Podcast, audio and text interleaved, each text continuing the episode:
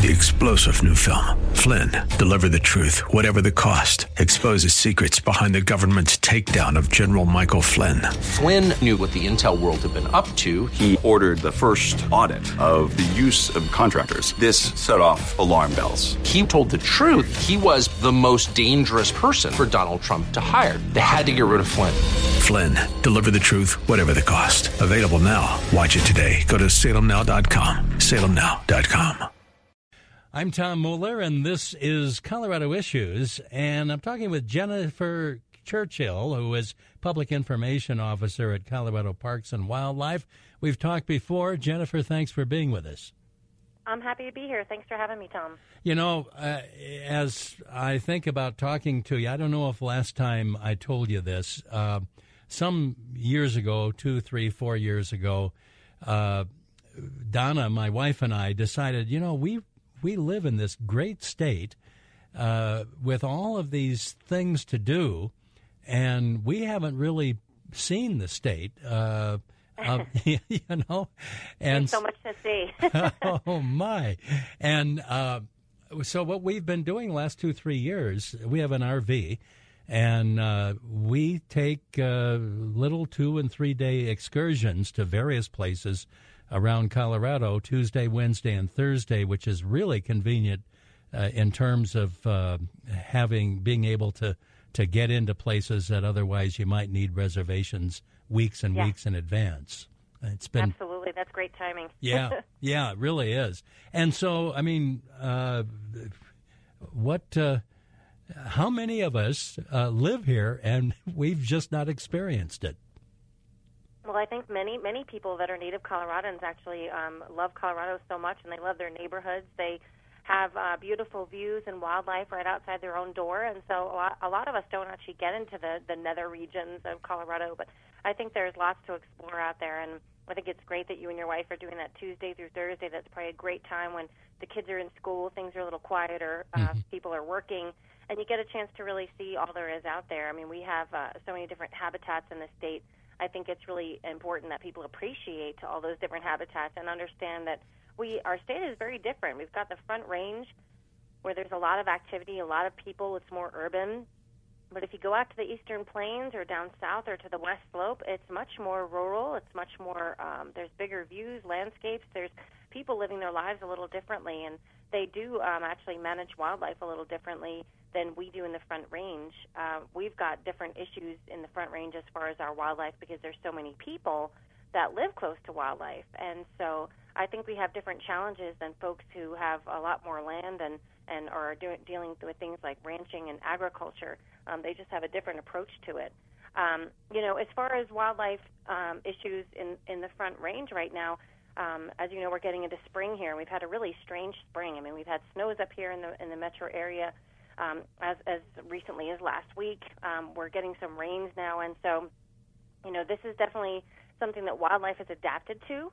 Um, I think we get a lot of questions about concern that wildlife might not know what to do when we have these odd summers or springs with strange weather, but they are definitely adapted over a long time to deal with that. One thing they're not adapted to is having their young interact with humans. um, that's something that we see every year, and I think it's it's always a critical time for us in the spring because all of our wildlife, most of our wildlife rather, are actually having their young now. And so what we're looking at is a lot of situations where we have a lot of people that may see baby wildlife, they may interact with it, they may have a fawn in their yard, they may have a bird that fell out of a nest, and they really don't know what to do. Um, and so we, we want to make sure that people understand. A lot of people get really tempted to help young wildlife and to intervene. And you know, last year we had that um, bison that was brought into a vehicle, um, and those things are, are really sad. I think people people's hearts are in the right place, but we need to understand that you know wildlife knows what to do for its young, and so if an animal's out there, it probably is supposed to be out there.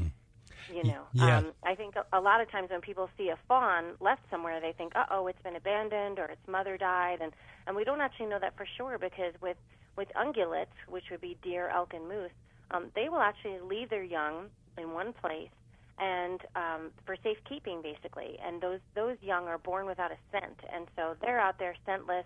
They're tucked away somewhere nice and quiet, um, and the adult goes off looking for food or things like that, and will come back. Um, and so, if you if you come upon a fawn, you come upon a calf, some young animal in your yard, please don't rush to pick it up and, and try and save it. What we always want people to do is really uh, make a phone call or Google, get on the internet, call our office, um, and find out what you should do. A lot of times you should wait about 24 hours.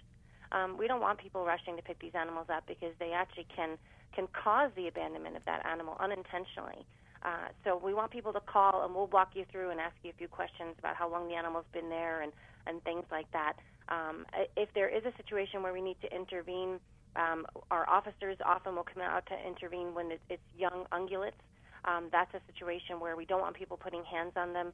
Um, those kind of animals get used to people very quickly, and so they actually uh, it's called imprinting. And so what they'll do is they'll really imprint on a human, and then they can't go back out and be a wild animal anymore. You know, uh, that's really interesting. Uh, as you opened up, you said uh, a lot of people wonder can wildlife deal with all of these uh, weather pop ups that we've had? yeah. I, I, think wildlife can deal with a lot better than we can, you know. Heck yeah. I think that's that's very true. You know, we when we have things um, like unfortunately floods or fires, uh, Mother Nature knows what she's doing, and so uh, most of the animals get out of the way. Most of them know when those events are taking place, and they're able to get out of the way. And that's not to say that some uh, some old animals or some very young animals might not get caught, but for the most part, these animals have adapted, and we need to remember that's how they're successful. Mm-hmm. They need to learn those skills as wild animals to live outside and live outdoors and contend with all kinds of things like predators or cars or people. And so if we intervene, we really can mess up that natural training that they're having from their adults. And so um, even though I, I understand too, I'm the, I'm the kind of person, if I see an animal hurt, I want to do something. I don't like to see suffering at all. Um, but just make sure you make a phone call first and find out what's the appropriate kind of response. It's a little different with birds. Um, you know, we have a lot of birds this time of year that are learning to fly, and so they might come, they might fall out of the nest as they're as they're learning to use those wings that are just getting feathers on them. And so with songbirds, that's okay. You actually can touch songbirds. A lot of folks, you know, there there was a an old saying that you shouldn't touch birds, but you can with little songbirds. They don't have that scent situation like with uh, mat, that ungulates. But what you want to do is just put them back in the nest and walk away and let let uh, the adult take over. Um, we do have situations where people m- want, might want to help a raptor, um, and that's something that pr- you probably don't want to do because those birds actually have pretty big claws or talons, and and they actually do not suffer people lightly. If you try and help a raptor with her young, um, you you might get nicked, and so be hmm. super careful about that. We have had situations where people have had owls nesting in their backyards and you know this time comes around and they're getting ready to go out and folks are getting ready to go out and barbecue and they'll step outside and this owl will come swooping at them. Oh boy! it's it's kind of frightening, you know. It's it, it might be cool at first, but then they're there for a few weeks, and it can get a little challenging for people who want to enjoy their backyards. But they really don't peop- like want people near their young, mm-hmm. and also the same with the the geese.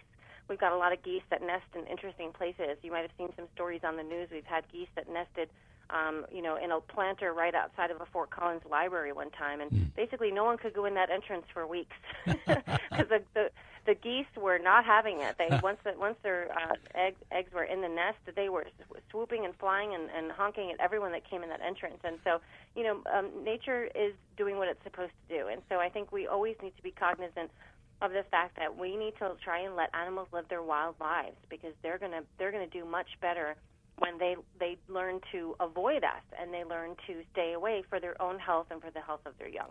So the key is you see uh, an animal that you have this impulse to help. First thing is to call you guys and find out. Uh, well, first thing, not do it, uh, not touch them, but then. Uh, then call you guys, especially if they're there over 24 hours, and uh, and find out what they should do. They shouldn't take it upon themselves. No, absolutely not. You know, sometimes uh, some of our wildlife rehabilitators um, will try, will suggest after a certain amount of time what to do. You might want to cover it. Sometimes they say to cover the animal with a, a cardboard box or something like that, just to keep it safe. And take your pets indoors. Obviously, don't let your dog or cat near mm-hmm. any young that might be in your yard. But overall, it's really it's really a matter of watching and waiting, and then the experts can help you understand when you might need to intervene. You, you know, another thing. Yeah, I'm go sorry. ahead. Go ahead. No, go ahead. Another thing we we need to remember, and I, I know this is hard for for everyone sometimes to understand is that you know sometimes younger animals die so that other animals can eat, mm-hmm. and I think that's a that's a tough thing for us today. You know, we're all on Facebook and social media, and I'm the same. I love wildlife, and we all love young wildlife, um, but sometimes you know that's the natural cycle, and we need to keep in mind that.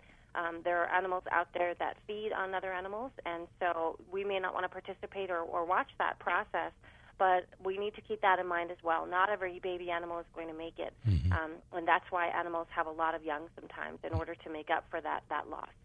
You know, the uh, had not realized till you had mentioned it about ungulates do not have a scent uh, in, in order that predators can't find them while mom is out exactly. hunting for food. exactly, and I think that you know um, there's there's such an urge. They're so cute and innocent looking. They've got their little spots, and, and we want to do everything we can to help them. But we are actually putting a scent on them, and so now they can be found by predators. Mm-hmm. Yeah. Once we touch those animals, and again, it's never anyone's intention. We totally understand that. We we all love animals, and that's why we work in this field, quite frankly. But um, we need to make sure that we're educated and not trying to always necessarily put uh, human thoughts on animals. We need to remember they are wild, and we need to let them be wild. I think that's that's a challenge sometimes if you have an animal in your own yard, and mm-hmm. that's why I thank goodness we do have some wildlife rehabilitators out there that will assist. Um, but that's that's tough too. Those folks get a lot of animals every spring, um, and it's not inexpensive to try to rehab animals and get them back out into the wild. Um, so we really need to do all we can to be as educated as we can be and to understand the processes that are going on outside in our yards or in our open spaces near our homes. Now, as um, yeah, as you mentioned, you can Google uh, Colorado parks and wildlife, uh, or check your website. Do you have a phone number and a website that people? Yes. Locally, it, you can call us at 303 291 7227 and our folks will help out anyone who has any questions about um, animals in the metro area that they might be seeing or might need assistance. That number again, Jennifer, is? Oh, I'm sorry. It's 303 291 7227. 7227. And website. What's the website? The website is cpw.state.co.us. Okay. That's a little hard, a little longer URL there, but if you Google Colorado Parks and Wildlife, you should find that. Ah, there you go. Okay. Yeah.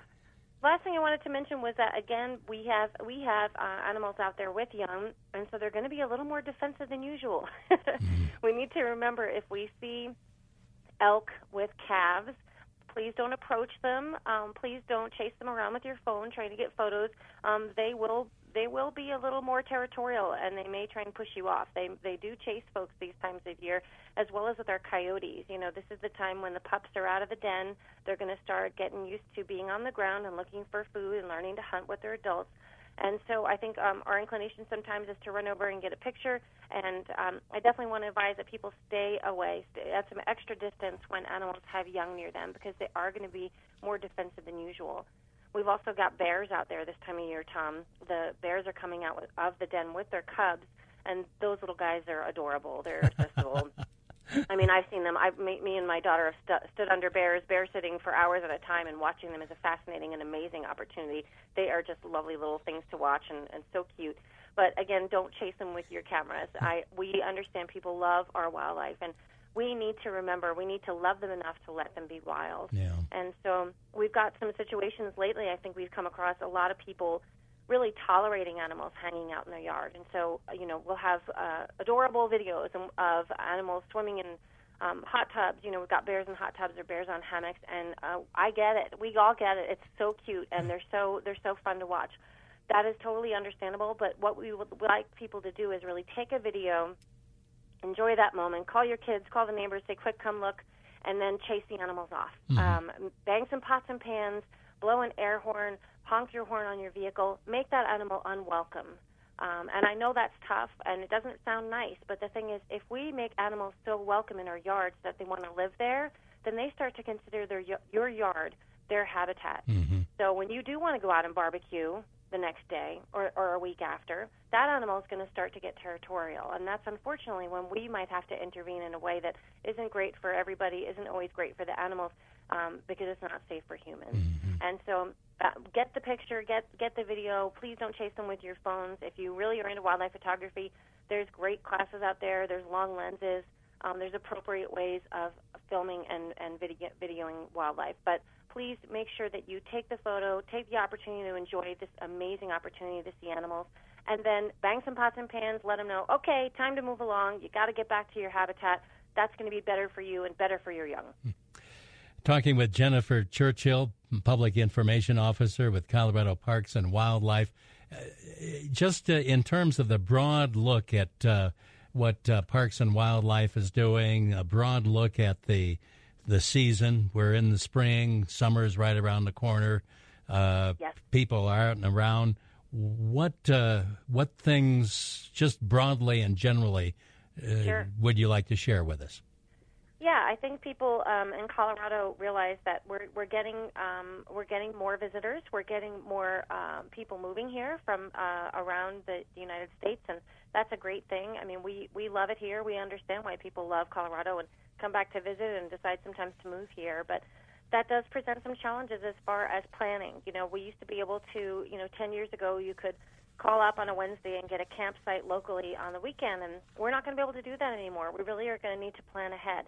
And I don't want that to sound like a negative. I think folks should understand that we have an opportunity to really engage with the public and help everyone support this um, great natural resource we have. But it is going to take some planning on people's parts, and there's certainly other places to go, but we are now seeing people plan their campsites about six months out, especially for the big holiday weekends. Um, weekends get really busy all summer long at all of the metro area parks, and that's a great thing. We feel supported, we feel loved, but we also want people to understand that they can get frustrated if they find out, oh shoot, I can't go in, in two weeks out to the, my favorite park.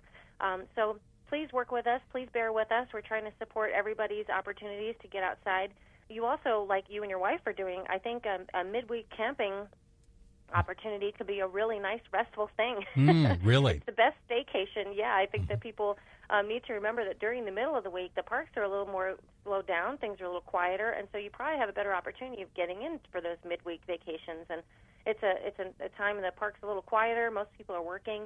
Um, plan ahead, make some phone calls we've got all this wonderful public land in Colorado. There's also um, the forest. We've also got county parks. Um, we've got a lot of great opportunities for people to get outside. The availability of uh, of parks and campsites and the various things that go into it, you you can get on your website as well, correct? Correct. Absolutely. We have a reservation uh, part of our website. Uh, if you just look under reservations under cpw.state.co.us, or Google Colorado Parks and Wildlife, and then just in the search button hit reservations. Um, you can uh, go right in there and see what's available and what's not. So we try to make it as easy as we can. Um, sometimes there are cancellations, but you know I certainly don't want to make it frustrating for anybody. I think it's always good to call ahead, do your homework, and then your odds will be better to get out and do what you'd like to. Uh, on that website, I looked through the website, and man, I mean, there's just a wealth of information, not only yeah. in terms of I, I, mean, you could spend three days looking through it with all of that. We do have a lot going on, and I think, um, especially since um, uh, you know Colorado Parks and Wildlife, uh, we cover all of our wildlife in all 42 parks, and so there's a lot of things on our site for people to educate themselves about and learn about. Um, in addition, we've got information about fishing, hunting, wildlife watching, different research that's happening, um, sort of uh, species profiles that can tell you about a specific animal you might have in your yard, and then a whole section on living with wildlife. And so, if you're curious about an animal in your yard, you can go to our website and look up Living with Wildlife. And we've got a whole bunch of different articles and pictures and all this great stuff so that you can find out what's in your yard, what's out there, how should you deal with it, how should you coexist with animals. Um, we are so lucky in Colorado to have wildlife so close to us, but it really comes with a responsibility, Tom. I think people need to understand it doesn't just happen without us uh, managing to some degree, but then also as citizens leaving things alone to some degree. Mm. And it, when you move to Colorado, you need to understand that comes with a responsibility of knowing what's in your yard, knowing how to coexist, knowing to keep your trash away from animals, knowing to make sure that you are not encouraging animals to take up residence in your yard and, and cause trouble with the neighbors. Um, all these things are sort of incumbent upon us as Coloradans and as visitors to Colorado. Uh, one of the things that uh, you touched on when we began talking uh, uh about just the uh, the range of uh, of parks and the range of wildlife and the range of of, of Yes. land. You know, from the from the plains to the mountains and everything. Which I I, I think of Colorado. I think of the mountains. I forget about the the rest. You know. Yes. Um, my education coordinator always reminds me that one of the most endangered landscapes in, in the United States is our grasslands. And so if you get a chance to go up to Pawnee grasslands in the eastern plains or go out to the eastern plains where we have wonderful warm, warm water fishing, um, that is um, some beautiful landscapes. You'll have some bird watching opportunities that don't exist anywhere else. And we need to remember all of these things are important, all these different habitats. We have seven different habitats in Colorado, and they're all important. They all represent um, different species that can live there, different plants that can live there. And we are really lucky. We're kind of where, where all these great habitats meet. And so there's great opportunities out there. I definitely want to encourage everybody, like you and your wife are doing. If they can't do it Tuesday to Thursday, you know, get up early on a Sunday and go for a drive, go out east, go down south, check out all the different habitats that we have because they're all important and you're going to see things that people come from around the world to see. I think we're really lucky here, and we certainly don't want to take advantage, or we, we don't want to, uh, um, you know, think that's that everyone has these opportunities. We're pretty fortunate, so I think we need to take an opportunity to educate ourselves, to educate our visitors, and to really appreciate all we have here in Colorado. Uh, you can also get annual Parks Pass, and that can save you some money as well. This is true, and actually, it's a great deal. Um, gen- generally, going to our most of our parks is seven dollars a day, but an annual pass is only seventy dollars. And we've got forty-two parks um, all around. We've got great lakes, great hiking opportunities, really cool um, things to do. We've got moose up at State Forest uh, State Park if you want to get some moose watching in. Um, we've got great opportunities for bird watching at Barr Lake. Um, if you go on our website, you can actually look for what you know. What are you interested in? Do you want to go for a bike ride? Do you want a wildlife watch? And on our site, it'll actually allow you to choose the kind of things you're interested in, what kind of opportunity you're looking for. Um, do you want to recreate with dogs or do you not want to recreate with dogs? You can actually select that on our site and find spots that really fit exactly what you're looking for. Um, we have eight, according to the Birding Trail um, ecosystems in Colorado, which is pretty impressive. We have grasslands, we have riparian, which is waterways um, where you might see moose. Um, we have semi-desert shrublands, mostly on the western slope. That's where sagebrush would be, um, and uh, sage land species. Um, we've got pinyon juniper woodland.